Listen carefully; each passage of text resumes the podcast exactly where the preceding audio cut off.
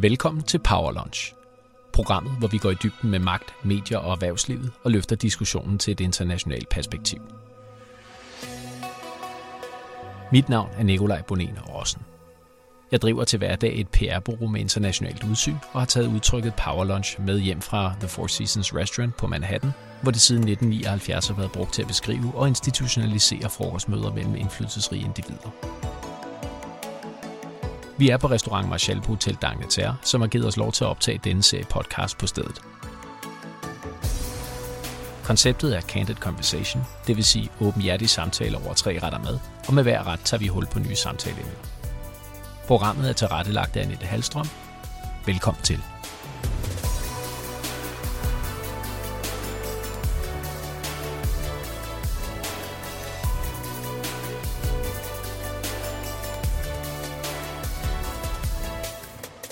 Ole Bornedal er autodidakt instruktør, dramatiker, manuskriptforfatter og filmproducer, men startede egentlig sin karriere med radioudsendelser tidligt i 80'erne hos DR, indtil han hen mod 90'erne skiftede medium til tv-formatet, der blev springbrættet til en omfattende karriere i filmbranchen.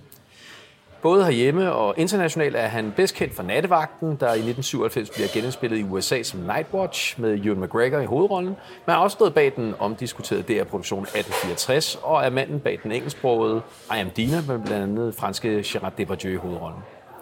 Overordnet er Borndals film blevet kritikerrost over det meste af verdenen, og han er også anerkendt for at være en af de mest indflydelsesrige skabere inden for det, man kalder New Danish Cinema, der har været med til at lægge kimen til dansk filmeksport. Og så er han denne udgaves øh, gæst i Power Lunch i anledning af hans seneste film, Skyggen i mit øje, der omhandler Operation Cartago og Royal Air Forces bombardement af blandt andet den franske skole den 21. marts 1945, og det er en begivenhed, som jeg selv har et personligt forhold til, i det min far faktisk er en af de efterhånden ganske få overlevende øjenvidner til tragedien på Frederiksberg. Velkommen til, Ole. Tusind tak. Det er årets anden juledag, og denne gang med sne i København, og derved bliver det en øh, rigtig øh, julefrokost. Jeg håber, det tager ja. appetitten med. Ja, vi mangler bare nogle guldøl.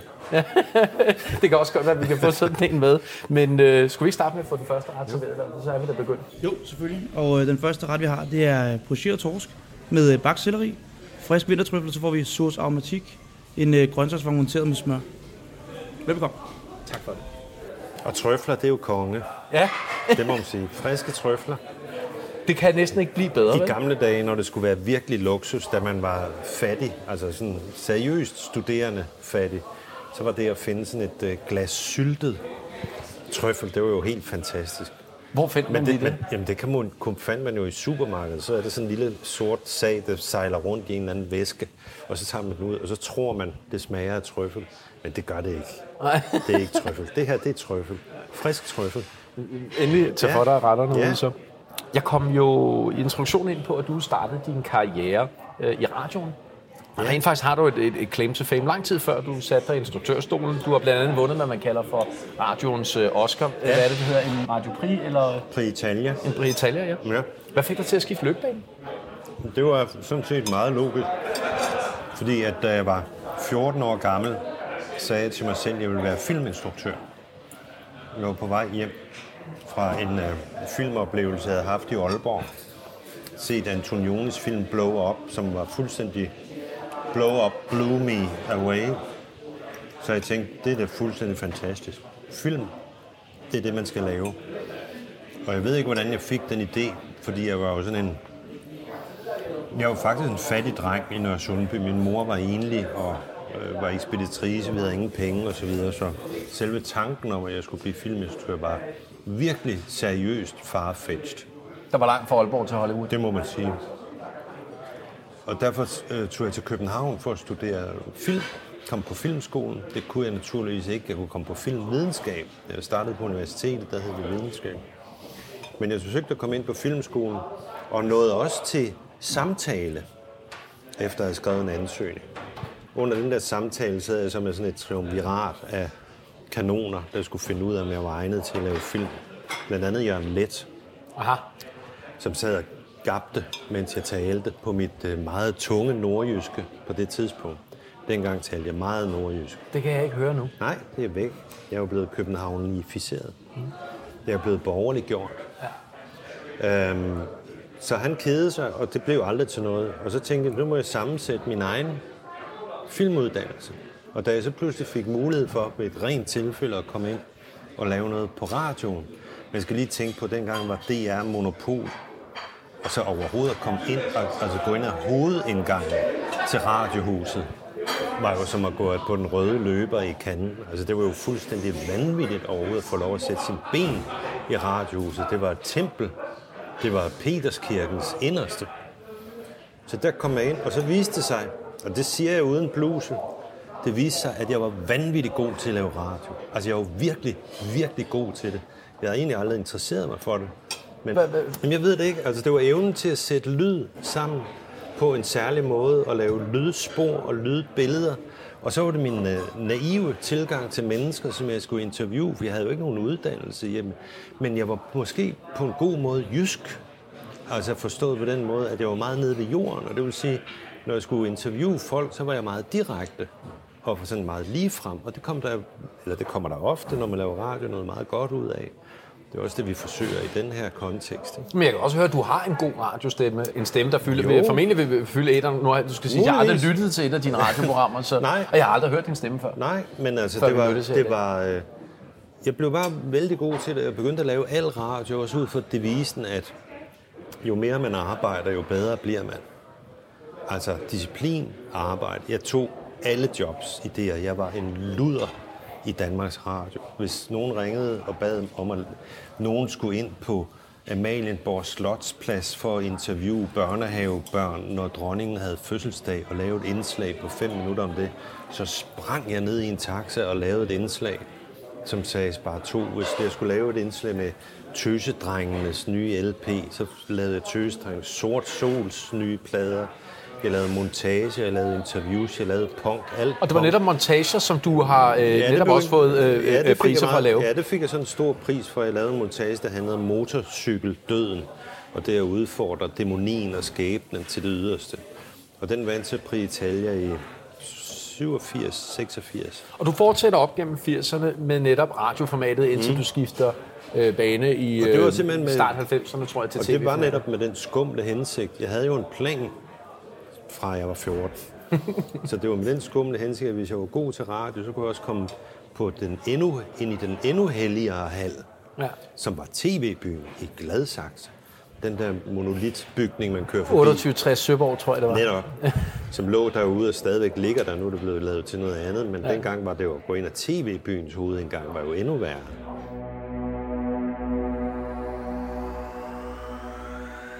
Så din plan lykkedes i hvert fald, og Ja. du øh, får gennemført 80'erne med øh, dit radiovirke, øh, og avancerer den vej igennem til tv-afdelingen ude i, i DR-byen. Og så får du din første, øh, jeg tror du har din debutfilm med en, øh, en film, der hedder Masturbator, øh, Ja. er det i 1992? Jeg begynder at blive ghostwriter på Hans Otto Bisgaard-programmer og sådan noget. Jeg laver underholdningsprogrammer. Igen laver jeg hvad som helst, jeg kan komme til at lave for at lære noget. Og på et tidspunkt bliver jeg så redaktør for et, satireprogram, der i tre år bliver det mest sete program i DR, som hedder Den gode, den under, den virkelig sjove. Hvor jeg opfinder den u- fandme uhyggeligt du, som er sådan en tilbagevendende karakter, der bliver meget populær. Og det bliver et meget, meget stort program, så jeg får meget power kvæg, at det får en enorm succes. Og så sidder jeg og administrerer øh, budgetterne til den gode, den under, den virkelig sjove.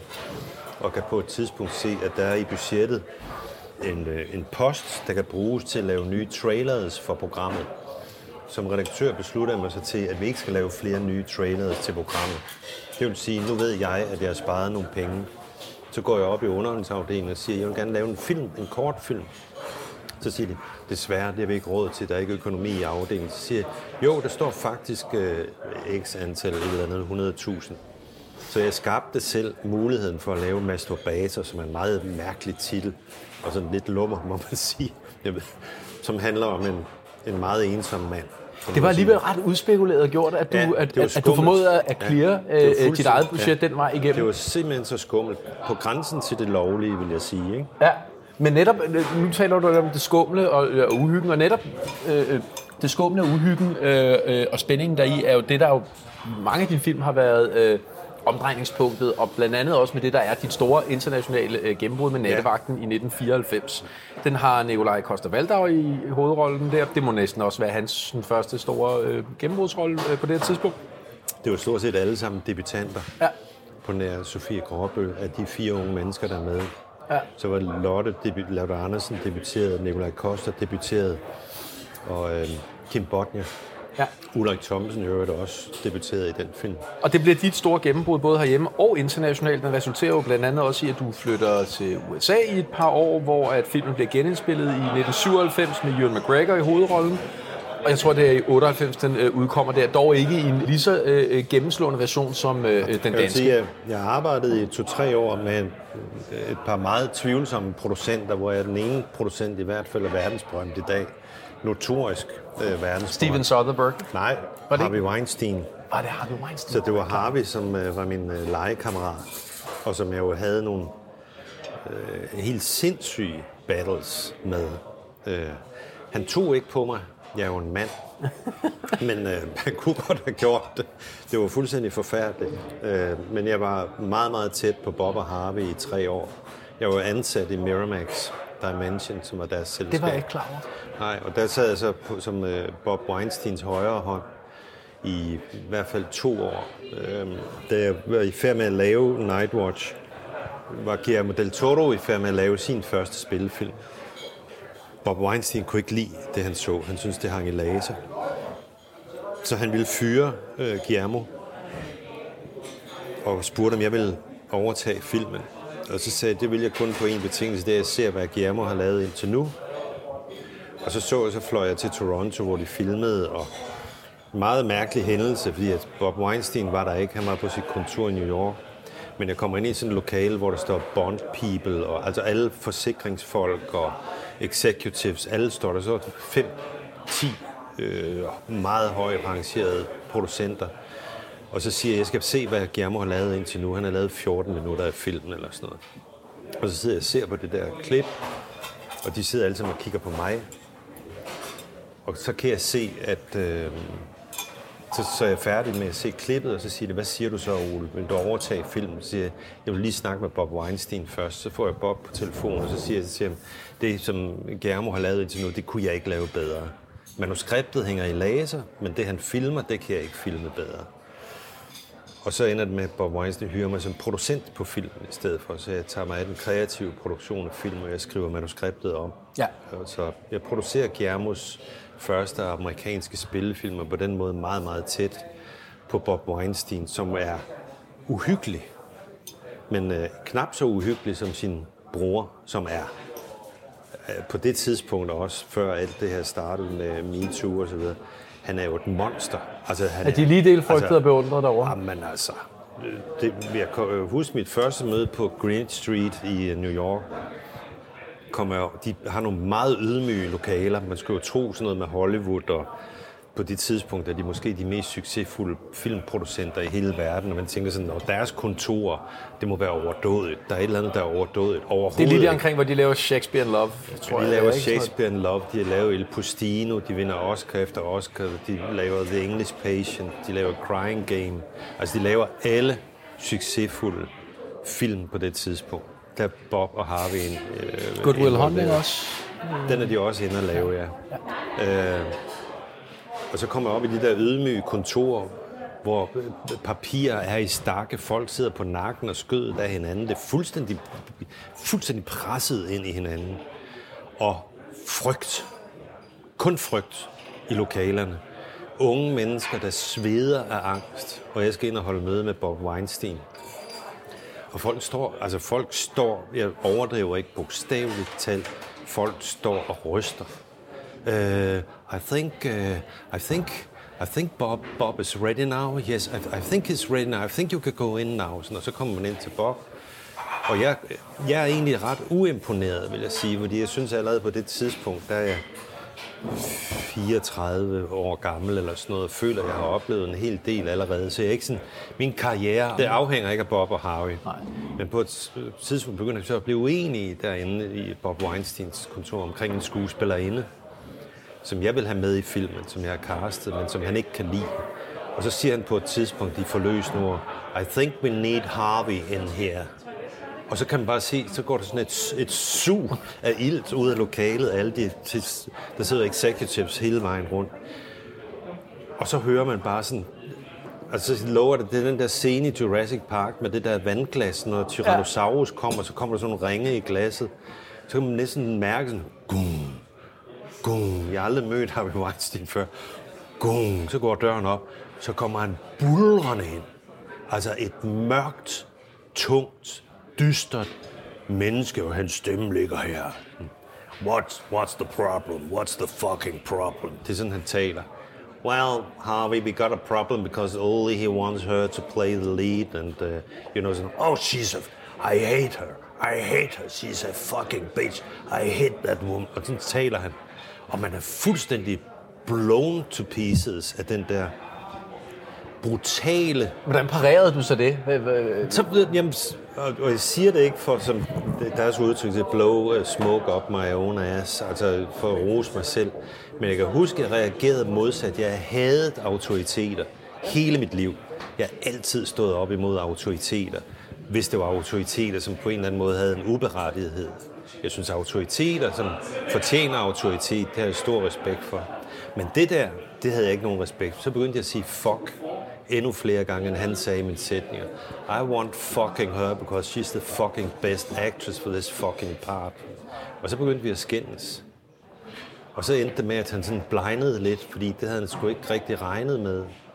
Og øh, så fik jeg min vilje. Så fik jeg faktisk min vilje.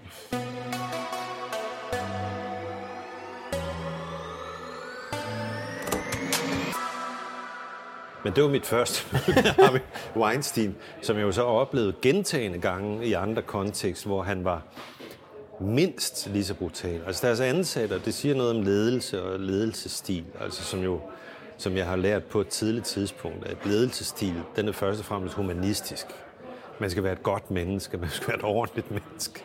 Og her behandlede de jo deres, øh, alle deres ansatte blev behandlet som dyr. Også rent verbalt, altså rent sprogligt, rent litterært. Så var det jo sådan noget med at sige til sig, stay, sit, get out of here. Altså det var sådan en kommando. ja. Det var fuldstændig kommandoform som sådan en hundetræningsskole. Og det var også sådan, de ansatte opførte sig desværre. Ikke? Men det, øh, det tror jeg jo øh, efterhånden kendt sag, at management by fear har været noget, der har øh, Ja. Gennemsyret, øh, om end ikke kun deres kontor, så mange dele af Hollywood i hvert fald. Men det bringer jo et eller andet sted øh, også logisk frem til det næste spørgsmål, jeg så skulle til at stille dig. Det var netop, hvorfor blev du ikke derovre? Hvad, hvad, hvad fik dig til at tilbage igen? Fordi du har været derovre i to omgange, som jeg forstår Ja, det har det. her var den, var den første omgang. Det her var i kølvandet på succesen med, øh, med Nattevagten og Nightwatch.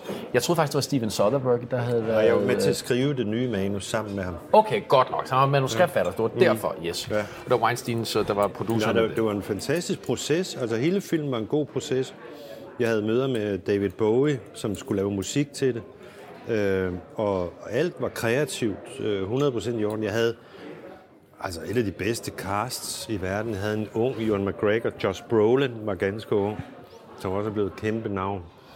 Øh, Patricia Arquette. John C. Reilly, som måske er den bedste birolleskuespiller i verden i dag. Altså i amerikansk film. Brad Dourif fra Gøgereden. Altså jeg havde sådan nogle superspillere med. Og det begyndte kun at falde fra hinanden, da jeg begyndte at klippe filmen. Hvor øh, Bob og Harvey, især Harvey, ikke kunne lide det, han så. Og det, der havde givet øh, den danske film, det, der havde givet den danske film, der var en konsekvens og en ærlighed i den danske film.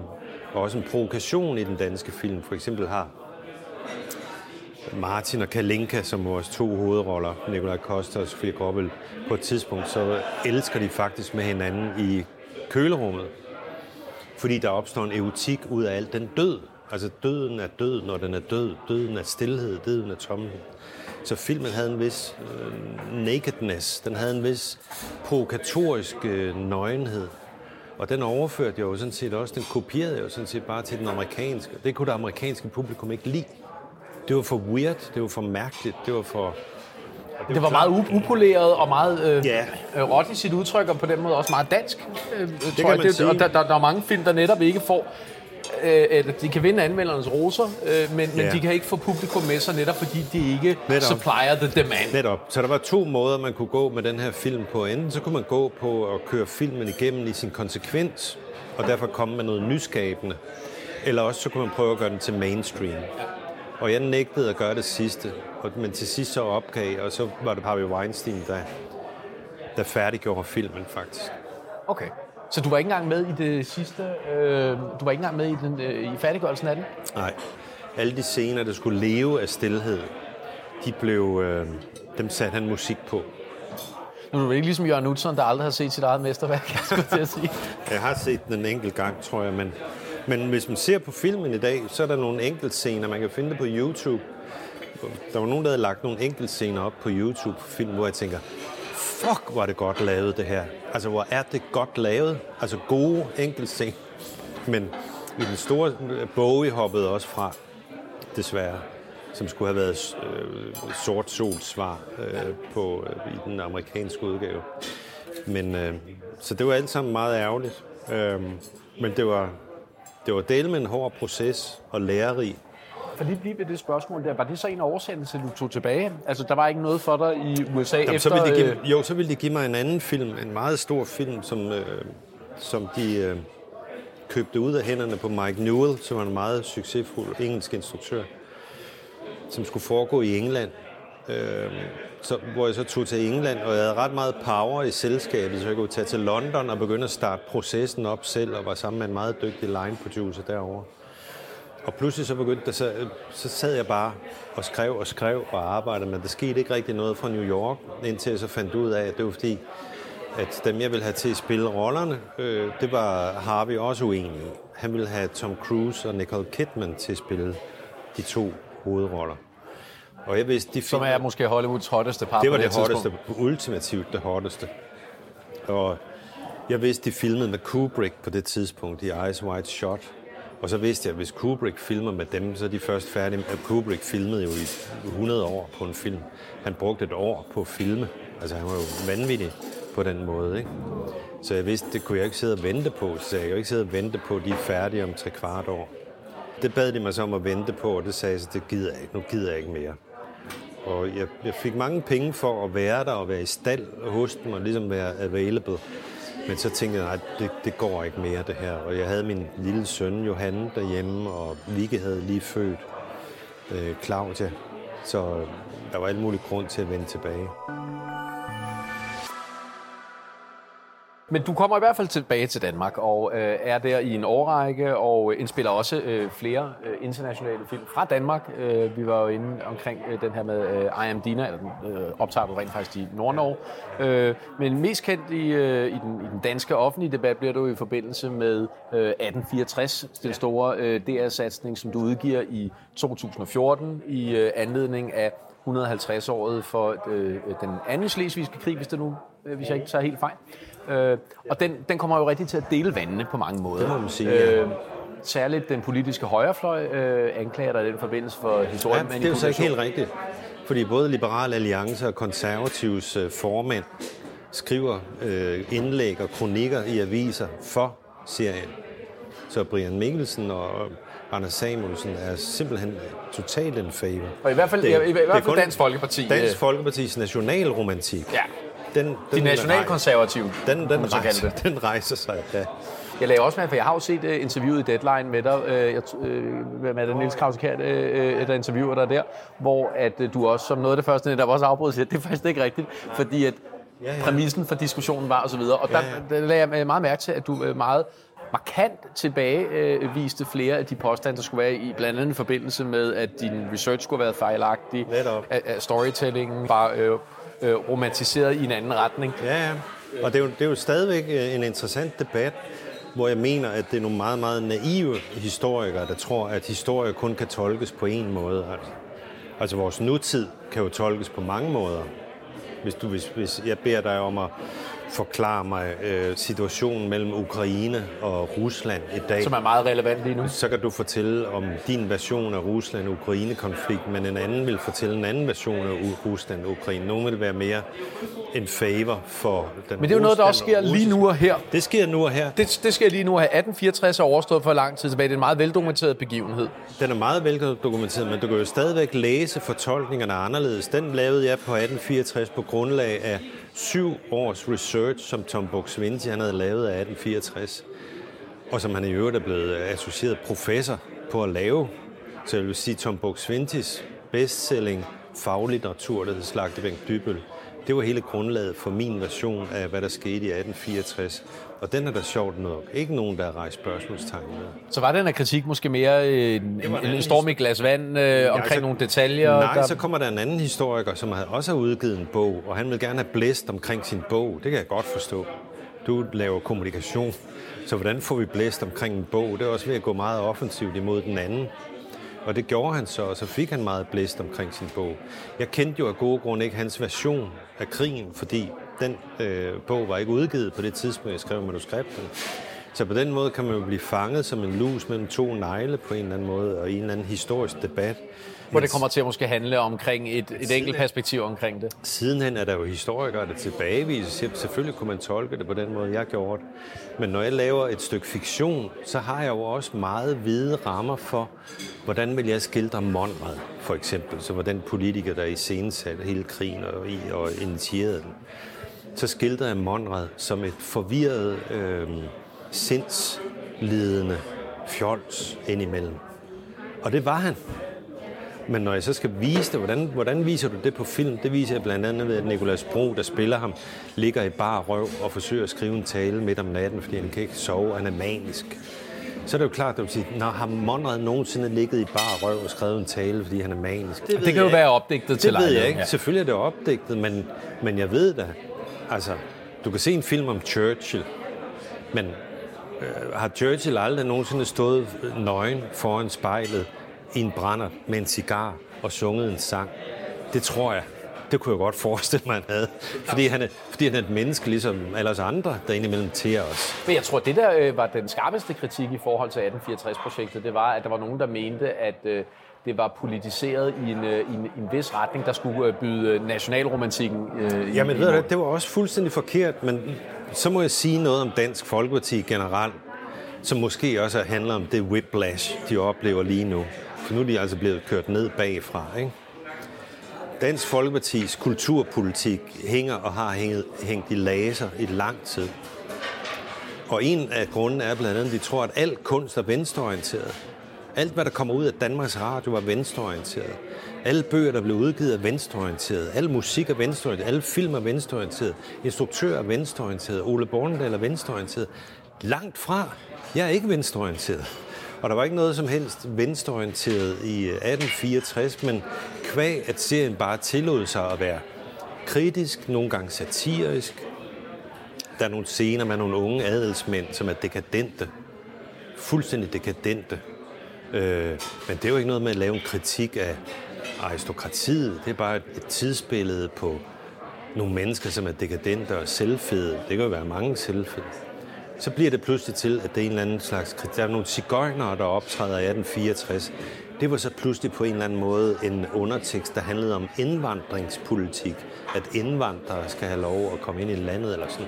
Altså mange fortolkninger, som man selvfølgelig kan lave i et øjeblik, man tager sådan nogle briller på, så tror jeg, at alt kunst er venstreorienteret. Så kan man jo lynhurtigt finde ud af det der. Så bliver det jo ikke bedre af, at øh, den, den dramachef, der satte projektet i gang i sin tid, men, men, Ingolf Gabold men, var venstreorienteret. Men kunst som kommentar på, øh, på samtiden, øh, på den politiske øh, udvikling, er jo øh, meget udbredt. Altså, spørgsmålet er, om det overhovedet er kunst, hvis det ikke gør det. Hvis ikke det går ind og tager en aktiv kommentar det, på det. Jeg synes, at det skal altid have en kommentar. Det må jo have et blik på verden. Selvfølgelig har man et blik, et etisk, et humanistisk, også et politisk blik på verden. Men om det behøver at ligge på højre eller venstre side, det synes jeg faktisk er ret ligegyldigt. Det synes jeg ikke har nogen som helst betydning. Øh, Skyggen i mit øje, øh, min nuværende film her, øh, har jo ikke noget politisk blik på noget som helst. Den har ikke engang noget blik på, om det var rigtigt eller forkert, det der skete øh, omkring bumpningen af den franske skole og Sjælhuset. Det er mere øh, beskrivelsen af en omstændighed. Beskrivelsen af omstændigheden er så interessant i et øjeblik, man sætter nogle mennesker i hovedrollen, der viser nogle følelser, og som man ikke kan identificere sig med, så man kan bringe ligesom de stemninger, følelser øh, og eksistentielle konflikter, man står i op til sit eget liv i 2021. Men om det er venstre- eller højreorienteret, det er for mig fuldstændig indifferent. Det må jeg sige.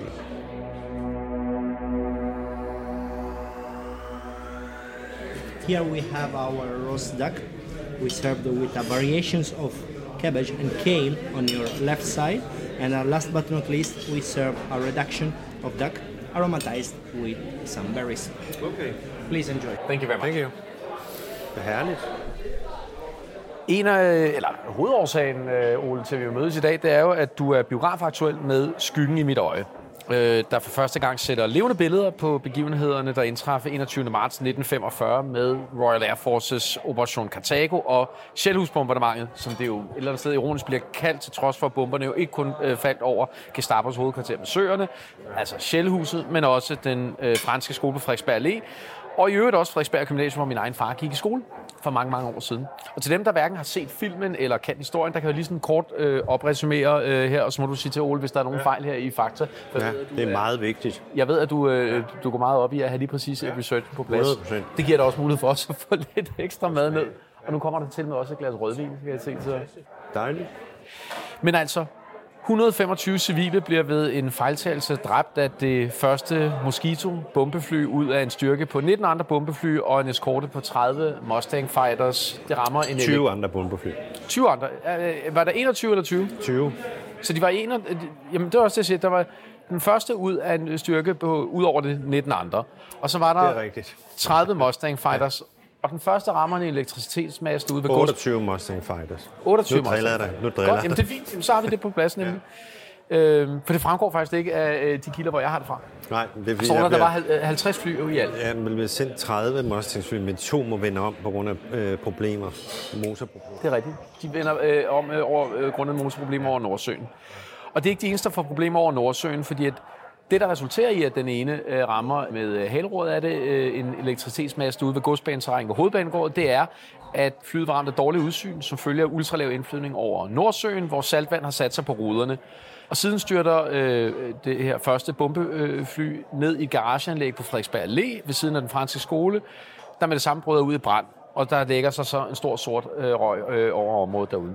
Og bombeflyverne de flyver i forsinket formation som følge af en cirkuleringsmanøvre over Tisø øh, på Vestjylland, hvorfor de næste bombeflyver altså ikke og frem, før end at den første ulykke er sket derude. De har altså ikke set, hvad der er hen, og derfor smider de deres payload over Institut Jean d'Arc, som skolen hed, i stedet for på Sjælhuset. Og den franske skole, den bliver sønderbombet, men også skolen øh, og bygningerne bagved øh, skolen på Maglekildevej, de bliver ødelagt, øh, ligesom ejendommen på Henrik Ibsens vej, Amicis vej og Frederiksberg Gymnasie øh, bliver ramt af bomber. Og sidstnævnte har jo, som jeg nævnte for dig, en meget speciel betydning for mig, fordi at min far på det her tidspunkt øh, gik i skole øh, og var på time på Frederiksberg Gymnasie, og de måtte flygte ud af øh, bygningen. Bumpningen, den ramte jo så kan man sige, kun øh, gymnastiksalen, der var udlejet øh, til kommunen, til øh, øh, rationeringsmærke øh, central. Hele den her sekvens, den fremgår ikke øh, af filmen. Den fokuserer i stedet for på tragedien på den franske skole. Og altså 86 skolebørn og 18 voksne mister livet. Dem, der ikke bliver knust under morbrokkerne, de drukner i bombekælderen, øh, der bliver oversvømmet grundet de brudte vandrør, og i øvrigt også brandvæsenets slanger Ja det er jo en, altså kort sagt en stor øh, tragedie og ulykke øh, fra ende til anden, og flere historikere, de har jo siden betegnet den her episode som den største øh, ulykke i moderne øh, Danmarks historie, og du skildrer den i de nye film med en meget brutal nøjagtighed og en visuel overvælde og en detaljegrad, som jeg også vil sige sådan personligt for en øh, far til to små døtre, gør det svært at se, og jeg vil også sige, at både min far og jeg var meget, øh, meget, meget bevæget, da vi så den øh, i, øh, i, i Grænteatret her i efteråret. Hvad, hvad er meningen med at sætte ord og billeder på den her tragedie så mange år efter? Hvorfor har du kastet dig over det her? Øhm, der, der er forskellige grunde til. Dels er det jo, fordi jeg synes, den er underfortalt, den fortælling. Altså, den er ligesom blevet øh, trukket lidt ud af Danmarks historie. Den har ikke været fortalt øh, i hele dansk modstandsbevægelses historie. Alle de modstandsfilm, der er lavet, har man koncentreret sig meget om heroiske modstandsmænd og onde Gestapo-folk osv. Men der har aldrig rigtig været lavet en film, der handler om hvad skal vi sige, de uskyldige, altså de uinvolverede, dem der ikke havde noget med krigen at gøre, dem der bare tilfældigvis var der, eller måske ikke engang anede, at der var en krig. Og nogle gange synes jeg, at de mennesker er mere interessante, end dem, der ligesom er, gør sig selv øh, til udtryk. Øh. Og det der med at, at finde en vinkel, hvor man sagde, det er set fra en børnevinkel, altså hvor barnets øh, syn på den voksne verden er lige så naivt, som det skal være, og lige så uforstående over for, hvad der sker. Øh, det kunne jeg godt lide. Øh, det synes jeg var interessant. Øh, og jeg kunne godt lide at lave en historie, der handlede om... Jeg prøver sådan at skyde mig ind til det. øh, fordi det er jo et spørgsmål, jeg også kan stille mig selv, det du lige stillede. Jeg tror måske, det er fordi, at vi skal være kristne. Og hvis man er kristen, og vi lever på en kristen dannelse, så handler det om, at det gode er ikke kun det gode, og det onde er ikke kun det gode, øh, onde. Der rummes det onde i det gode, og der rummes det gode i det onde. Og vi lever i en verden i dag, måske især i dag, hvor tingene er tegnet op meget, meget sort-hvidt. Hvem er god og hvem er ond, hvem er med og hvem er imod. Selv svinene af mennesker har du udtalt i et interview med Kino. Og sådan er det jo. Og sådan skal det være, og sådan er det jo også. Og her havde jeg så pludselig en historie, hvor man kan sige, det er så svært at formulere, øh, hvad den hændelse, der egentlig handlede om at udslette Gestapo, der så til gengæld handlede om, at det kom til at udslette en masse børn, hvad den egentlig handler om. Hvad er godt og hvad er ondt i den her historie? Og det er meget svært at navigere i. Og måske netop fordi det er svært at navigere i. Måske netop fordi, at i min film optræder der en hippomand, der viser sig at være god. Og heltene, der kommer til at bombe skolen, det er jo ikke onde, men det er jo alligevel dem, der forårsager tragedien. Måske netop fordi, at det gør det svært at navigere mellem det gode og det onde. Måske er det netop derfor, at filmen den skal findes. Fordi den skal fortælle os, at, at øh, verden er ikke enkel. Verden er kompliceret. Det er så nemt i dag at købe et badge og sætte på sit revers eller et armbånd i den rigtige farve, og så melder man ud, at jeg, øh, jeg er et godt menneske. Og det er så nemt at stemple folk, der ikke er enige med en, som dårlige mennesker eller onde mennesker. Øh, og det synes jeg er så forkert, fordi det er ikke det kristne dannelsesgrundlag, som den verden, vi lever i, skal bygge på. Har du fundet mere ind i kristendommen med, øh, med alderen? Nej, men jeg er blevet mere interesseret i det, fordi jeg kan bare mærke, at når... Altså i det kristne budskab? Jamen, jeg, jeg synes jo, der er en masse værdigrundlag, der begynder at smuldre. Altså, der er en masse værdigrundlag, som jeg ikke forstår, er ved at forsvinde øh, ud imellem hænderne på os. Og jo mere de forsvinder ud, så må jeg ligesom søge tilbage og sige, men hvad er det egentlig, vi har baseret vores vestlige verden på? Vi har faktisk baseret den på nogle meget smukke, noble, også kristne dyder. Øhm, og der synes jeg, at det bliver gradvist mere og mere navigere øh, i en, en verden, der vil begynde at blive sådan meget kynisk, synes jeg, og meget firkantet. Og det er måske den firkantethed, som, som på et eller andet, undskyld, metaplan, skyggen i mit øje, øh, hvis, hvis du sådan spørger helt ned til, hvorfor den film, udover at den er spændende at lave, og jeg synes, det er en spændende historie, og den er, der er både øh, humor og skønhed og suspense i selve filmen. Men hvis du spørger helt ind til kernen af, hvorfor filmen findes, så tror jeg, at den findes, fordi den prøver at beskrive, at øh, verden er ikke sort-hvid.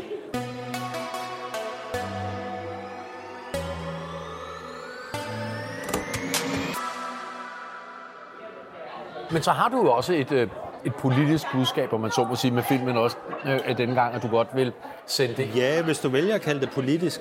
Ja, men øh, behøver det ikke at være partipolitisk eller nej, nej, farvepolitisk. Det, nej, det forstår jeg. Men, men at du har en hensigt med at, at, at, at diktere eller uddanne øh, seeren i en... Øh, i en vis øh, retning. Der er en større øh, mål med det andet, end at genfortælle historien øh, omkring, hvad der skete den 21. marts 1945. Folk skal ikke uddannes, men folk skal måske inspireres eller, eller få en fornemmelse af, at verden ser ud på en anden måde. Og i virkeligheden er jo det, alt god kunst, efter min mening, handler om. Det er jo ikke at belære eller fortælle nogen noget, men det er at, at illustrere, hvordan verden kan vendes på hovedet og ses på en anden måde, end vi er vant til at se. Vi går jo og sysler os ind i vaner og ritualer hver eneste dag, og vi bliver malige, og vi får deller på maven, også åndelige deller. Og så er kunstens opgave, det er et eller andet sted at sige sådan, prøv at høre, det kan være, at verden ser helt anderledes ud, end du tror. Måske kunne man også gøre sådan her. Det kan jeg godt lide, det udtryk åndelige deller. Det har jeg ikke øh, hørt før, men... Øh... Der er mange folk, der er åndelige deller, siddende lige under øjnene. Ja. Det er et skønt begreb. Ja. Ja, den sidste, der var inde i det her program, Alex Vandopslag for Liberal Alliance, han har jo øh, slået en kime i debatten i Danmark, men det der talt om det med åndelig fattigdom, som han mener, det er dog den, øh, den, den aller øh, værste form for øh, fattigdom, er... når man har råd til, jeg tror det var, han sagde, han sad lige præcis, hvor du sad for et par måneder siden, hvor jeg sagde, at folk har råd til smartphones, smøger og solarie, men de har ikke begreb om den verden. Hvis man skal investere i noget i dag, som spekulant, så skal man investere i åndelig fattigdom, fordi den er virkelig i vækst. Og det er den, du godt vil byde imod? Nej, det ved jeg ikke. Nå, men generelt med dit virke? Med dit... Jo, altså, det prøver jeg da på. Det er jo ikke noget, jeg sådan tænker over, men jeg håber da, at de ting, jeg laver, de... Øh, øh, der er jo også noget meget... Nu sagde du lige, du var inde og se filmen med din far, og jo begge to meget bevæget over den. Og det er jo nok for mig at vide, at jeg har bevæget dig og din far. Altså, hvor tit bliver I bevæget sammen? Jeg tænker ikke, I sidder særlig bevæget sammen tit med en tår i øjenkrogen. Og det er fint nok, hvis I er, men jeg tænker, det sker måske ikke så tit. Men det, at man går i biografen og har en oplevelse sammen, og man sidder og bliver faktisk rørt ind i hjertet over noget, man ser, det er jo smukt. Altså i al sin gru, som den her film jo også er, så er der også en skønhed i det. Og jeg, jeg oplever bare selv, når jeg bliver påvirket af et eller andet, når jeg bliver emotionelt påvirket af noget, så er det vigtigt for mig, for det fortæller noget om mig selv, at jeg bliver påvirket. Og det er nok, det er mål nok. Det er jo ikke noget med manifester og faner og alt muligt øh, noller. Altså det handler om at kunne bevæge folk og røre folk et sted. Men det gjorde du i den grad også øh, med filmen, og det er jo, øh, jo netop en meget særlig begivenhed øh, for mig personligt, for havde min far ikke truffet øh, de rigtige beslutninger den dag, så, var, øh, så havde vi ikke to ikke haft den her samtale i dag. Nej. Det var også sjovt at tænke på. Ja, ja. I det historiske perspektiv. Jeg fik svar på rigtig mange ting i filmen omkring, hvad der skete øh, dengang. Jeg har jo selv undersøgt øh, mange ting ved siden. Øh, jeg første gang hørte om det som barn. Øh, en af de ting, det er sådan mere sådan banale, et mere banale øh, boldgade, som jeg ikke helt fik svar på, eller også har jeg ikke været opmærksom nok, men hvorfor hedder den egentlig skyggen i mit øje? Fordi øjet er det sarteste, vi overhovedet har. Det spinkelste, vi har, det er vores vindue fra sjæl til vores virkelighed udenfor. Og fordi den skygge, der er i pigens øje, når hun kigger op, det er en øh, 16 tons tung øh, bombemaskine på vej ned mod hende. Og på plakaten ser man den skygge i hendes øje. Det er jo det tungeste og mest brutale imod det spinkleste og mest skrøbelige. Metal mod barn, det er skyggen i mit øje.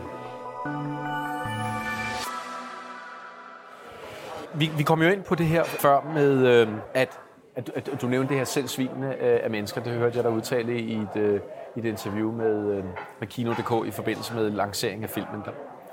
Og jeg synes, det var et meget interessant perspektiv at tage på det. Øh, ikke, ikke bare sådan ordret, men, men, men hele fortællingen øh, omkring, at det kan være svært at identificere det gode og det onde i filmen. Og i, og i hverdagen øh, øh, ser du jo også. Ja er det et generelt tema, som du, øh, du ønsker måske sådan at udfordre mere i øh, din filmskaber Jeg synes, det er et tema, der findes, øh, og, og som er i stor vækst med hele Vogue-bevægelsen. Vogue-bevægelsen består af mennesker, som øh, er bedre end alle andre.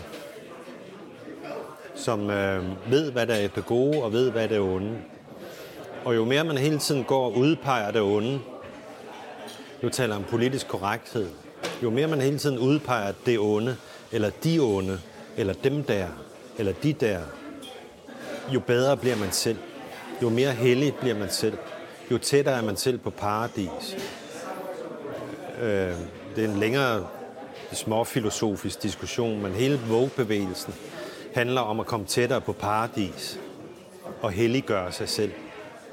Og hele den der helliggørelse af sig selv er dominerende i kulturliv og videnskab, alle mulige andre steder i dag, mere end den nogensinde har været tidligere, og gør, at øh, hvis man stiller sig i tvivl om det, eller på en eller anden måde forholder sig kritisk til det, så er enten i med os eller imod os? Så får man mundkåb på, ja. Hvis, hvis ikke du er enig med BLM-bevægelsen, så er du racist. Hvis du øh, vil forsøge at indsætte nogle øh, forskellige øh, differentierende faktorer i MeToo-bevægelsen, så er du meget hurtigt en mandsjournalist. Hvis du øh, er kritisk over for islam, så er du meget hurtigt racist. Og tingene er blevet stillet op på den der måde, føler jeg. Netop i det gode og det onde. Er du med, eller er du ikke med? Og det er jo ikke fordi, at jeg er kritisk over for nogle af de der ting. Det er også hvis man mener, man kan arbejde med klimaet på en anden måde, end det, den generelle konsensus er, så man klimabenægter. Øh, det går også meget hurtigt. Og der siger jeg bare, at der, der, der må være en eller anden i 400 års dannelseskultur i den verden, vi kommer fra, der tillader, at man kan se på ting på øh, forskellige måder. Føler du, at det bliver sværere at øh, udtrykke dig som kunstner? øh, i meget, det? Ja. meget. Fordi jeg, jeg vil også sige, at øh, man bemærker det i skildringen af Hippomanden, øh, at her tegner du et, øh, et billede af ham, der er pænere end de fleste andre øh, filminstruktører eller forfattere nok vil våge at gøre. Men jeg bemærker det ikke i, øh, i forbindelse med det med øh, Royal Air Force-piloten, at der bliver tegnet et, et fjendebillede op. Det synes jeg ikke, at man gør. Jeg synes, det er meget, jeg synes, det er meget subtilt, den her dualitet, du beskriver for mig nu, at den er fremført øh, og gjort i... Øh, Jeg viste, øh, viste filmen for, en lukket forestilling for alle overlevende fra øh, katastrofen på den franske skole. Der kom en masse ældre kvinder, og også nogle ældre mænd og deres pårørende. Og så kom der en masse nonner fra St. Josefs søstrene, som havde kendt de overlevende nonner og levet deres liv sammen med dem. Og bagefter skulle vi drikke en kop kaffe. Og jeg oplevede det privilegium at blive omringet af nonner, som jeg ikke er blevet særlig tit, vil jeg sige i min karriere. Jeg ved ikke, hvor tit du er blevet omringet af nonner. Det sker ikke ofte. Jeg blev omringet af nonner. Nogle utrolig søde, øh, modne, ældre damer. Og noget af det første, de sagde til mig, det som de lavede overskrift på i deres, må jeg sige, ubetingede ros af filmen, det var, hvor var det smukt at se, at den unge hippomand, at du også gjorde ham til et menneske. De kom med hele deres katolske, religiøse grundsyn, og det var det, de så aller tydeligst i filmen. Det var tilgivelsen. Og så spørger jeg bare i 2021, 2. december, hvor er tilgivelsen? Hvor er tilgivelsen i den her verden lige nu, hvor alle har så ekstremt travlt med at grave grøfter og gøre sig selv hellige? Der tænker jeg bare på, hvor er tilgivelsen? Det er jo et centralt begreb i det, i det kristne øh, værdisæt, det kristne ja, budskab, som og jeg, som er vores værdisæt, og som er vores værdisæt. øh, og som jeg er helt enig med dig i, øh, er øh, forbigået øh, meget i den, øh, i, den, i den offentlige debat. Man kan også godt øh, håbe på, at det er noget, der kunne vinde øh, indpas igen. Øh, Speaking of, øh, of tilgivelse, det bliver jo nævnt i forbindelse med, øh, øh, med filmens lancering, øh, og vi var også inde på det lige kort øh, inden vi mødtes, at der havde været noget kritik fra nogle af de efterladte, eller fra familien til en af øh, de piloter, der bliver afbildet i filmen. Øh, og kritikken går på, at øh, man skulle have tillagt ham øh, ansvaret for en episode, der finder sted i starten af filmen, hvor at øh, samme Royal Air Force pilot øh, ved en fejltagelse bomber en taxa i Jylland med flere civile i. Og det er altså en øh, meget, øh, synes jeg, øh, vigtig øh, episode i filmen, fordi den spiller en central rolle i filmens handling, men som du ikke desto mindre har valgt at klippe ud øh, Nej, nej, fra nej, filmen. nej, der er intet klippet ud. Men var der ikke noget med, at du havde... øh, Nej, det er ren journalistik-nonsens. Aldrig nogensinde. Der er ingen, der har sagt det. Der er ingen, der har gjort det. Der er ingen, der har omtalt det. Det er journalistik af værste skuffe. Er det rigtigt? Gud, det er, det er jo ganske interessant godt. Men så, så har jeg i hvert fald manet den ja, i jorden, fordi den går som en steppebrand derude, at, øh, at det skulle være... Ja. Det er fuldstændig vanvittigt. Vi ændrede en replik i filmen. En sætning, der gør, at det ikke er Peter Klebo, som er ham, der styrter med flyet. At han ikke er linket op til den hændelse. Men det var bare en replik. Det tog mig øh, 35 minutter at lave i et lydstudie. Men hvad er det dog til grund for den her episode? Fordi der har episoden fundet sted, den i Jylland. Ja. der. Den har fundet Der var sted. masser af episoder af den slags i Jylland. Nej, det der sker, det er, at der er nogen, der anmelder filmen til familien i øh, England og fortæller den til synligheden en løgn. Fordi de siger, at deres øh, slægtning er fremstillet som morder i filmen, hvad han jo på ingen måde er i filmen. Øh, og, og så er det klart, at familien vil reagere, hvis jeg fik sådan noget at vide. De har jo ikke set filmen, men hvis jeg fik sådan noget at vide, så ville jeg jo også reagere. Det virkede også meget mærkværdigt, at en familie over i England lige pludselig skulle øh, reagere på... som slet ikke kender filmen og ikke set, men de har fået noget forkert at vide. Men af respekt for familien, naturligvis, så er jeg så ændret den sætning, så det ikke lyder som om, det er ham, der var skyld i den collateral damage, som det var i starten af filmen. Men det er en ufortalt historie, at i slutningen af 44 i 45 øh, begyndte Royal Air Force at løbe tør for mål. Øh, og lavede så det, der hedder Ranger Missions øh, ind over besatte områder, hvor en enlig mosquito eller to fløj på jagt. Og så skød de på det, som de mente kunne være et fjendtligt mål. Og det var, der er mange historier fra Jylland med dyrlæger, eller taxaer, også tog med civile, der bliver beskudt, og også folk, der dør. Den der konkrete hændelse i starten af filmen er jo helt rigtig. De bliver, øh, de bliver beskudt øh, nord for Hadsund, og det er et bryllupsselskab. og der er nogen, der bliver slået ihjel, og der bliver tilkaldt ambulance, og ambulancefolkene bliver også slået ihjel. Bliver også skudt. Altså fordi flyveren kommer tilbage? Ja. Okay, ja. Og det kan man læse, altså det er dokumenteret. Ja. Altså, der er en udmærket bog af Henrik Skov, og kan ikke lige huske, hvad alle forfatterne hedder til det. Der er fire forfattere på bogen, som hedder Bomber over Danmark, hvor alt er dokumenteret, som er historikere, der er forsket i det der.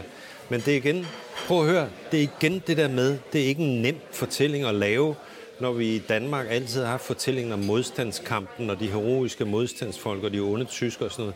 Hvordan indpasser man i den fortælling historien om collateral damage øh, over Danmark? Den er svær at placere, fordi den ikke handler om det gode og det onde. Vi jeg anklager ikke øh, soldater, der går ud og laver collateral damage. Det kan man ikke. Vi har F-16-piloter, der har været i Libyen og i Syrien. Hvem af dem har muligvis ikke også lavet collateral damage? Men det mener jeg ikke, man kan anklage dem for. Det kan man ikke.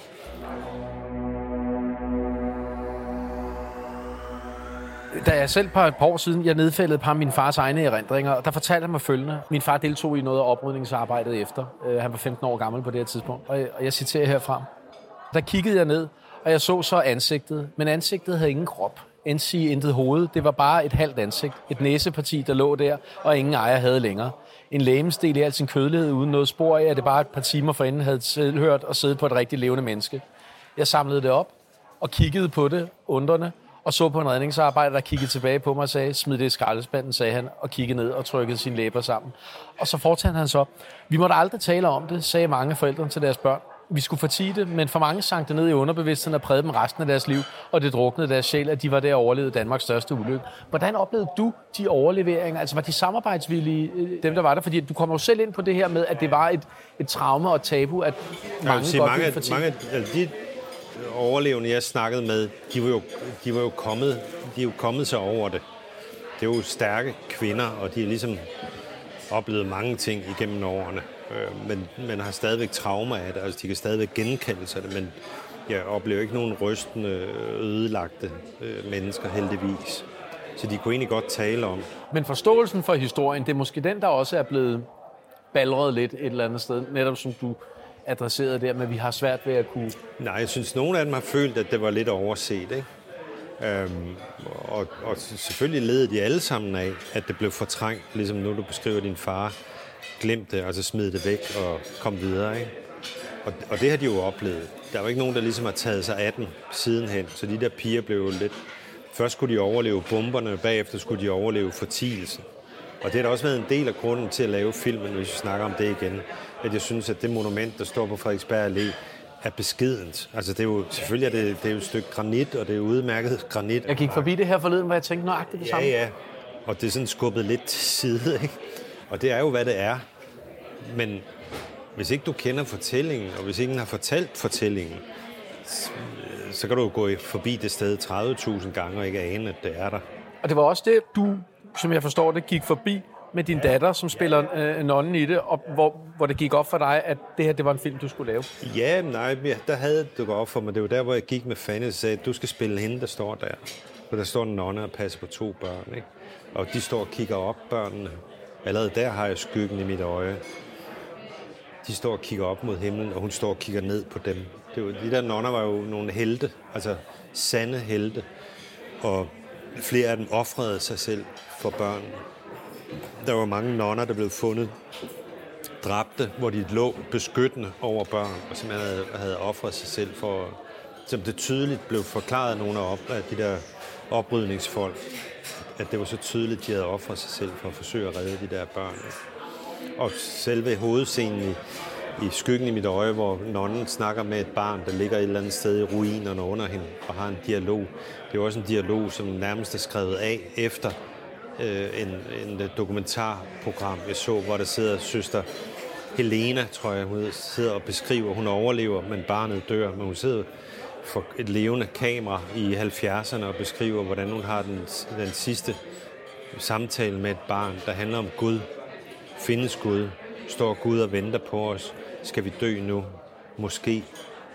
Ja, det tror jeg. Altså, den dialog har jeg jo gengivet der, så det er også en ren gengivelse, stort set.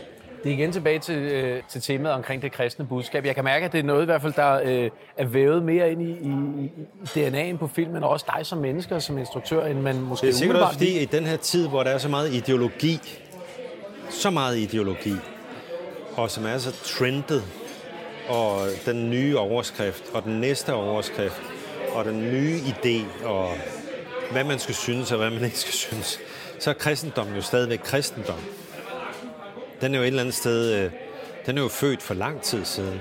Den er jo ikke ligesom øh, offer for tidens nye strømning, eller hvad Ah, der er det- populært, eller hvad der ikke er populært. Det synes jeg da godt, man kan sige et eller andet sted, at det, at det kristne budskab er der i hvert fald under angreb på mange Ja, det er under måder. angreb, men selve det kristne budskab er jo det kristne budskab. Den, den står jo skrevet i det nye testamente, og den, den er der jo ligesom.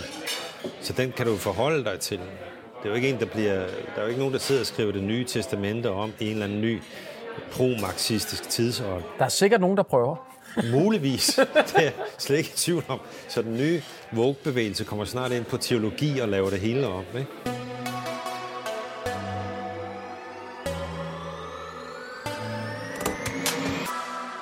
Men det er jo, nu nævner du nogle af de her strømninger, som jo alle sammen er opstået efter øh, studenteroprøret i 68. Nej, det er det ikke. De er opstået inden for de sidste fem år. Ja, men det, det er også efter. Men ja, øh, øh, Ja, ja, det kan man sige. feminismen, wokeism er helt klart noget, der er opstået af et produkt af, af nyere tid. Øh, inden for de sidste 5-10 år måske. Og du har øh, øh, tribalism, du har øh, mange forskellige øh, subgenre øh, og ismer, der er opstået. Og de stikker hver deres retning, men et eller andet sted, så, så har de jo alle sammen som fællesnævner øh, to ting. Et, opgøret med den øh, heteroseksuelle hvide mands øh, historiske vælde, og to, kernefamilien, altså at den øh, øh, tilbyder et substitut ja. for kernefamilien. Ja. Nu nævner du meget netop med wokeism og MeToo, øh, forbindelse med, når vi sidder i dag, men, men det er ikke noget, hvor jeg har set det i din, øh, i din udtryksform, i din kunst, øh, at du tager et, øh, et aktivt opgør med det. Jeg har heller ikke set dig Nej, men det er heller ikke- i debatten omkring. Måske er det heller ikke et aktivt opgør. Måske er det bare mere øh, kravet om, at man kan se det også på en anden måde. At man kan indsætte nogle flere faktorer end den ene faktor, som jeg synes er dominerende. Men uh, grunden til, at du ikke kan se det, det er jo fordi, at mit øh, manuskript blev censureret af det Danske Filminstitut. Jeg har jo lavet en satire, der handler om tre mænd, der er spærret inde i et øh, sommerhus og skal spille rollen som øh, åndssvage mænd og fortælle historien om alle deres kvinder og alle deres øh, umulige måde at være over for kvinder på. Så i virkeligheden er det en satire mod mænd. Men i løbet af historien, så er der nogle karakterer, der siger nogle frygtelige ting om kvinder. Øh, og det er jo fordi, de er mandsjonister, især den ene af dem, han er en kynisk Wall Street øh, mandsjonist. Sådan, sådan en type har jeg jo mødt. Jeg for eksempel det- det- det- arbejdet sammen med Harvey Weinstein. Så, men, men bare det, at jeg lavede og berørte emnet, gjorde, at jeg fik et afslag fra instituttet, der handlede om, at det her kunne man ikke sige. Jeg kunne ikke skrive og sige sådan noget her i 2020. Og hvilket gjorde Centropa og Peter Aalbæk fuldstændig rasende og mente, at vi skulle lave en sag ud af det. Og der kom lidt medie ud af det, og jeg har heller ikke gjort så meget mere ud af det. Men det var første gang, jeg oplevede, at jeg havde lavet et manuskript, der ikke blev afvist på... Man skal sagtens få afvisninger og tåle at få afvisninger på, at noget ikke er godt nok. Altså det er jo fint, hvis jeg laver noget, der ikke er godt nok. Det er jo glimrende, så skal det have kritik, og så skal det heller ikke have en mulighed for at komme frem. Øh, men det her manuskript fra flere kilder fik jeg at vide, var noget af det bedste, jeg nogensinde har lavet. Og det blev ikke afvist, fordi det ikke var godt nok. Det blev afvist, fordi det var politisk ukorrekt. Og det stod i afvisningen. Men hvis mange af de her institutioner, øh, støtteorganisationer, er blevet politiseret, øh, har du så ikke mulighed for at realisere det på private hænder med private Nej, ikke hvis det er et projekt, som ikke er super kommercielt. Og det her projekt vil muligvis aldrig være super kommercielt. Private hænder skal selvfølgelig være kommercielle, det siger sig selv. Og film er, og bør i virkeligheden også være, synes jeg, i de fleste tilfælde være kommerciel. Jeg har altid været en kommerciel filminstruktør.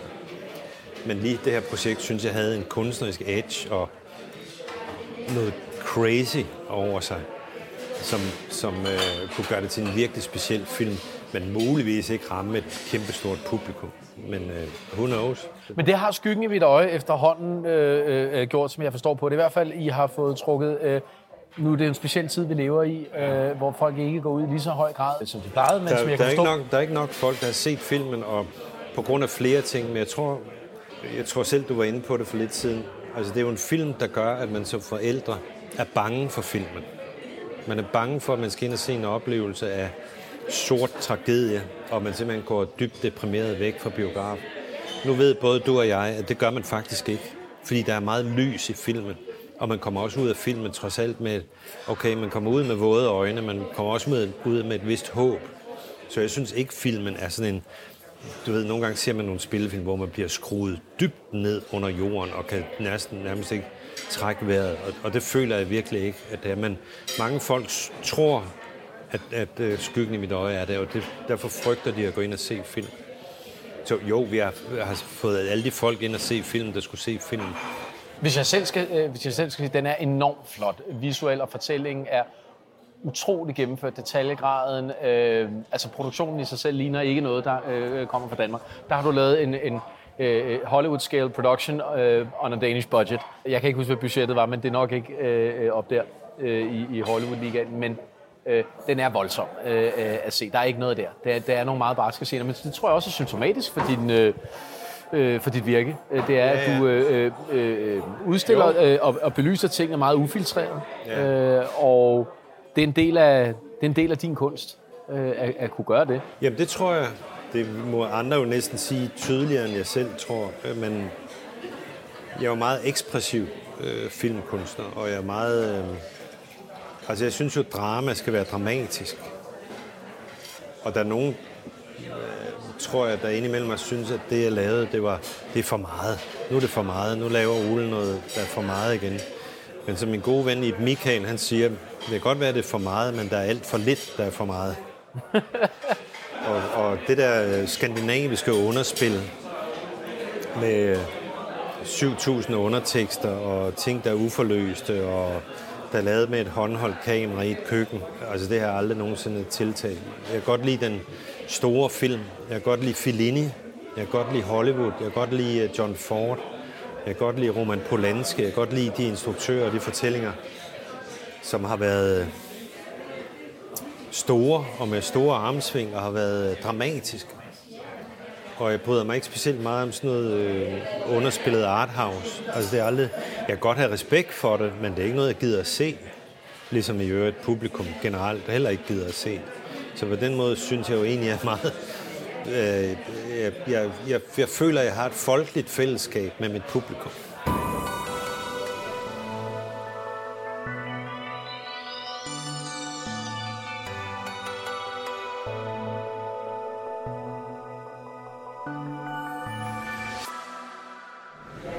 Har vores, øh, vores udgave på Marshall af vores risalamang. Øh, vi har lavet den lidt utraditionelt, i det at vi rent faktisk ikke har lavet den særlig meget med vandet. Øh, faktisk overhovedet. Øh, vi har lavet den med pistache noget i stedet for. Vi er, vi er stadigvæk lidt klassiske i, at vi har en kirsebærsauce øh, rundt om. Øh, vi har en lille øh, kiks dernede, og så med lidt øh, pistachestål på toppen. Tak. Ja, det er smukt.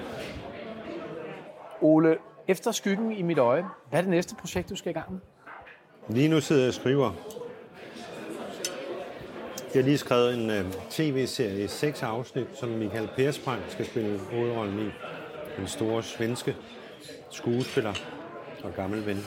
Uh, men jeg, ikke, jeg ved ikke, hvornår vi skal lave den.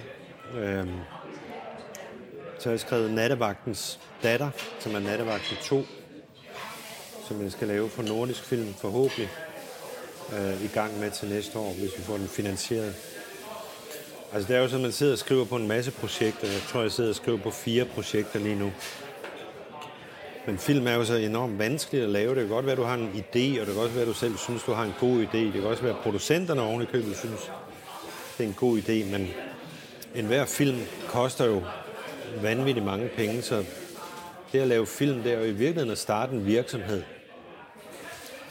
til mellem 25 og 100 eller 200 eller 300 millioner kroner. Og så banker du en virksomhed op, og så et, et år eller halvandet år efter, så lukker du den ned igen.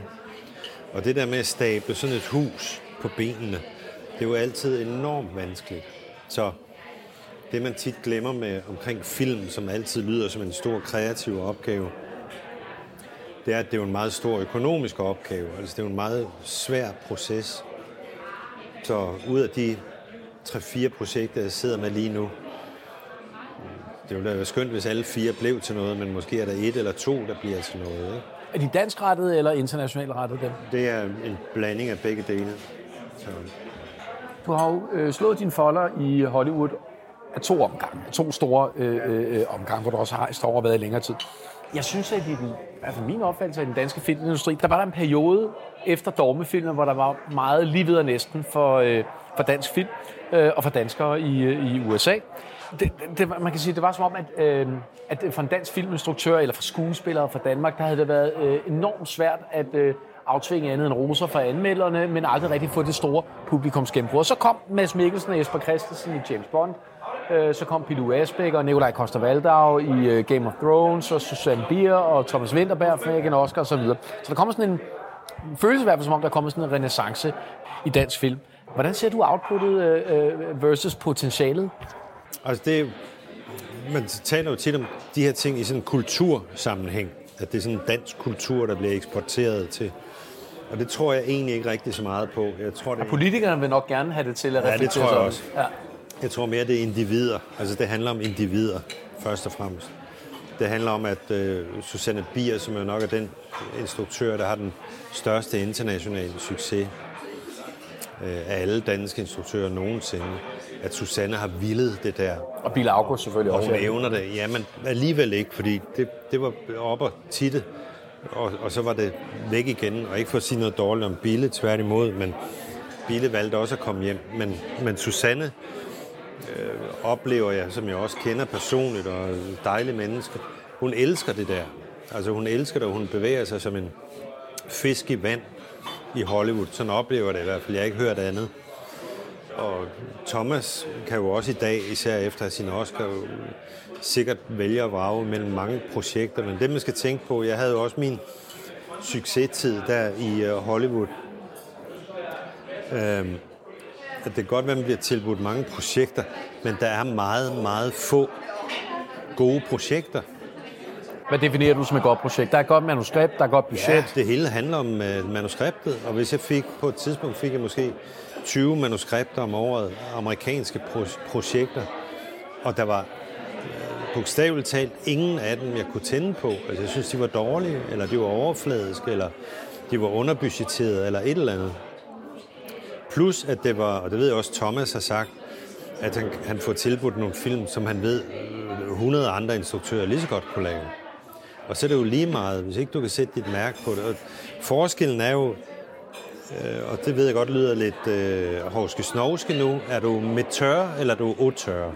Det var et fransk filmbegreb, der blev skabt i 50'erne. En auteur er en, der laver sin egne film og har sit eget udtryk. En metør er en håndværker. Og der findes masser af metørs og dygtige metørs, der kan lave hvilken som helst film. Og hver gang jeg fik manuskripter, der var egnet til en amatør, så sagde jeg nej. Og, og måden at blive auteur på, det er enten at være så ekstremt succesfuld og være nummer top 5 i verden, at du kan få et manuskript og lave det til dit eget. Det er der meget få, der kan.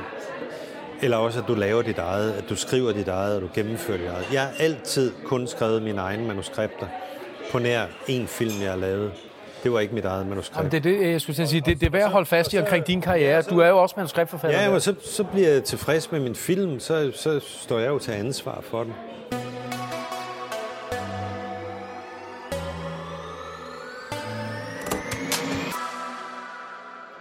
The Possession lavede jeg i USA, det var på nogle andre forfattere, og synes jeg var et middelmodigt øh, manuskript. Jeg kunne dog ændre lidt i det, og jeg kunne lige at lave det, fordi Sam Raimi var en stor instruktør og producerede det, og han kunne godt lide mig, og vi lavede det sammen, og filmen blev ekstremt succesfuld. Og Du fik et, du fik et vaskeægte box office hit, ja, som det det hedder i. USA. Ja, Der det du indspillede, du indspillede for cirka 100 millioner kroner i øh, første åbningsweekend. Og det er vel at mærke på en film, som de danske biografer indspillet. havde øh, underkendt. De ville ikke bringe den. Den indspillede 100 millioner dollars film. Ja, total, jeg, jeg mener, det var 20 millioner dollar i åbningsweekend, og 100 millioner dollar øh, endte med at blive. Øh, anmeldelserne øh, var sådan øh, øh, øh, midt på, øh, men, men, men der var ingen tvivl om, at det var et kommersielt hit der. Og det blev afvist i Danmark. Ja. Men det er fordi gyser har det ikke godt i Danmark. Og det er jo noget af det, der er særligt ved i hvert fald din, din røde tråd i, øh, du skal sige dit forfatterskab, men øh, med de film, du har lavet, det er, at du er glad for den genre øh, inden for thrillers og inden for gyser. Jeg synes, der er meget få danske instruktører, som i virkeligheden mestrer det, der hedder filmmaking. I USA bruger man filmmaking. He or she is a filmmaker. Til forskel Og for... det er, at man, at man bare eksekverer en film. Men at man skaber en film. Og det at skabe en film, og det er sådan, jeg arbejder med film, det er, at den skal, den skal eksekveres ved øh, koreografi, æstetik, musik, billede, lyd, øh, stærkt skuespil. Altså der er så det mange, holistiske der er så mange, ja, en, en masse faktorer, som skal gå op i en eller anden meget skøn enhed. Og, og, og det er da også derfor, du siger skygge i mit øje. Synes du, har, jeg har en visualitet og en kraft og øh, en, en teknik, som gør, at den ser meget anderledes ud. Det synes jeg jo filmkunst handler om. Der var meget få dogmefilm, jeg elskede. Jeg, jeg, jeg bliver søsyg af at se det der skrabede. Øh, altså, det siger mig ikke noget. På nær en film, og så det var først, jeg havde kendt Thomas Winterberg altid. Jeg skulle at sige, det jeg festen. ringede til Thomas og sagde, prøv lige at høre, det her det er den bedste danske film, jeg nogensinde har set, og det var festen. Og jeg tror muligvis stadigvæk, det er den bedste danske film. Jeg kunne faktisk godt være enig der. Udover skyggen i mit øje, naturligvis.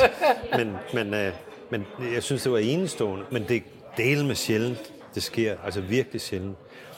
Når jeg ser en, en amerikansk film, som nogle ganske få mestre, mestre øh, Villeneuve er en af de store filmkunstnere i dag. Christopher Nolan er det, Fincher er det.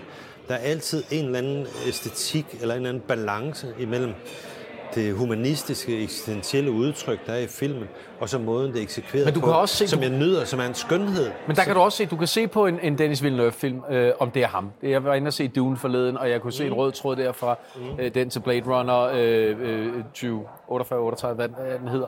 Øh, og der er en rød tråd igennem de fleste af hans film. Der er også en uhygge, øh, der går igennem der. sige, det, men hvis du overfører det til malerkunst, der er mange abstrakte malere, som jeg er svært ved at connecte mig med. Men hvis jeg ser to af de største malere i det 20. århundrede, som er David Hockney og øh, Francis Bacon, så, er der, så laver de nogle illustrationer af virkelighed, som jeg kan genkende, men som de har tvistet fuldstændig på hovedet, og som gør, at min verden bliver forandret. For jeg kan connecte mig med det. Jeg kan se mig selv i det. De, de, de er, har også et aftryk, og er derved øh, lærets auteurs. Og de er æsteter, sige. og de er æsteter. Ja. Og æstetik, æstetik er bare at løfte noget højere end selve fortællingen. Æstetik er, at du behandler det inden for noget næsten arketypisk, i den måde, at du gengiver verden på med en vis skønhed. Og æstetik er et eller andet sted nærmest overjordisk, hvis du kan ramme det. Den er fællesmenneskelig. Alle mennesker, alle kulturer i verden har en æstetik. Og alle mennesker, uanset hvilken stamme du kommer til, i det dybeste Amazonas, eller i Borneo, eller i Rusland, eller på Grønland, eller i, Vesteuropa, vil have en fornemmelse af, at symmetri er spændende. Symmetri. Og hvad er symmetri? Det er et stykke matematik, men det er et eller andet, der skaber skønhed. Fordi der også er en perfektion over det. Ja, fordi der er et eller andet fællesmenneskeligt i det.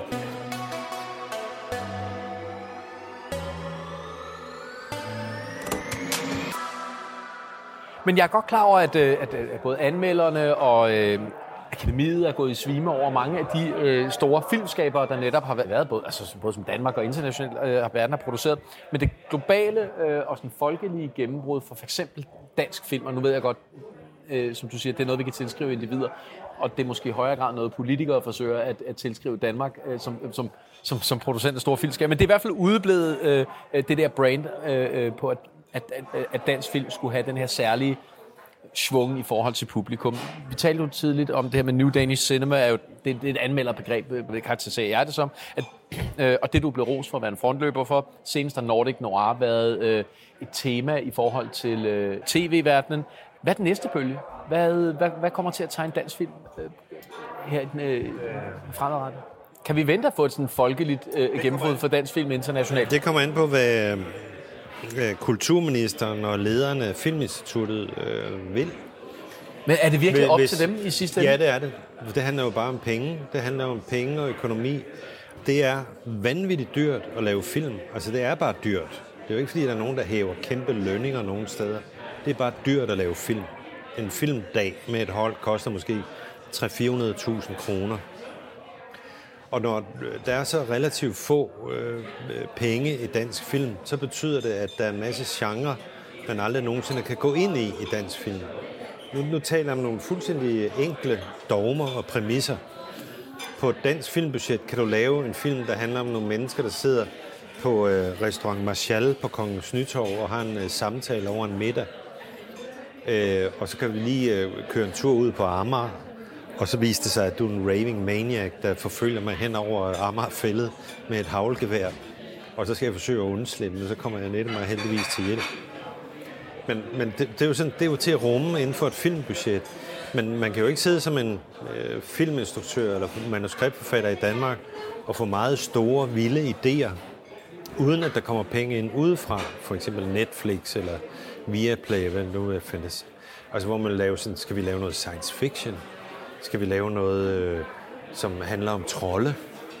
Skal vi handle om noget, der sådan udvider øh, fortælleniveauet? Og det handler jo meget om budgetter og økonomi. Og der kan det jo ikke noget, noget med sådan, jo, jeg, jeg kender nogle CGI-companies, altså Computer Generated Images øh, animation, der kan lave sådan noget i Danmark, men de kan jo ikke lave lige så godt som i Hollywood. Og, og der kan man sige, at publikum er jo så kredsent i dag, at hvis, hvis du laver en fantasyfilm på dansk, og den ligner nogen, der går rundt med en s stikker som de har sat ild til, og en handskedukke, så køber publikum den jo ikke. Men er det ikke, som Andy Warhol engang sagde, kunst er, at man kan slippe godt fra alligevel? Jo, og det kan du selvfølgelig godt sige, men ikke længere. Ikke længere i det øjeblik, at folk, folks filmsprog er jo blevet... Alle folk har jo i dag... Da du var, selv da du var ung, og du var ung for ikke så lang tid siden, og jeg var ung for endnu længere tid siden, men jeg tror for os begge to gælder det, at, at, øh, at nu har vi set 10.000 vis af film. Altså vi er jo gavet vi er gavet filmseere, og det er jo alle mennesker i dag. Men da jeg var for 40 år siden var et ung menneske, der så man jo ikke så mange film. Men i dag er vi jo alle sammen blevet drevne manuskriptforfattere, drevne instruktører. Vi kan se, når teknikken holder, hvornår den ikke holder osv. Og det er man nødt til at måle sig op imod, og det kræver bare nogle helt andre budgetter, og det kræver, at man tager dansk film alvorligt fra Kulturministeriet og fra instituttet, at man ligesom siger, at vi er nødt til at tage nogle andre genrer ind. Det koster det, det koster. For at kunne øh, fodre publikum med nogle virkelig gode danske filmoplevelser, som også lidt går, går ud over gevind en gang imellem, så vi ikke alle sammen er tvunget til at lave øh, film, der foregår øh, i et bondehus ude på landet, og familien, der går i opløsning. Og dermed så slutter vi også af med en opfordring til både det Danske Filminstitut og Kulturministeren.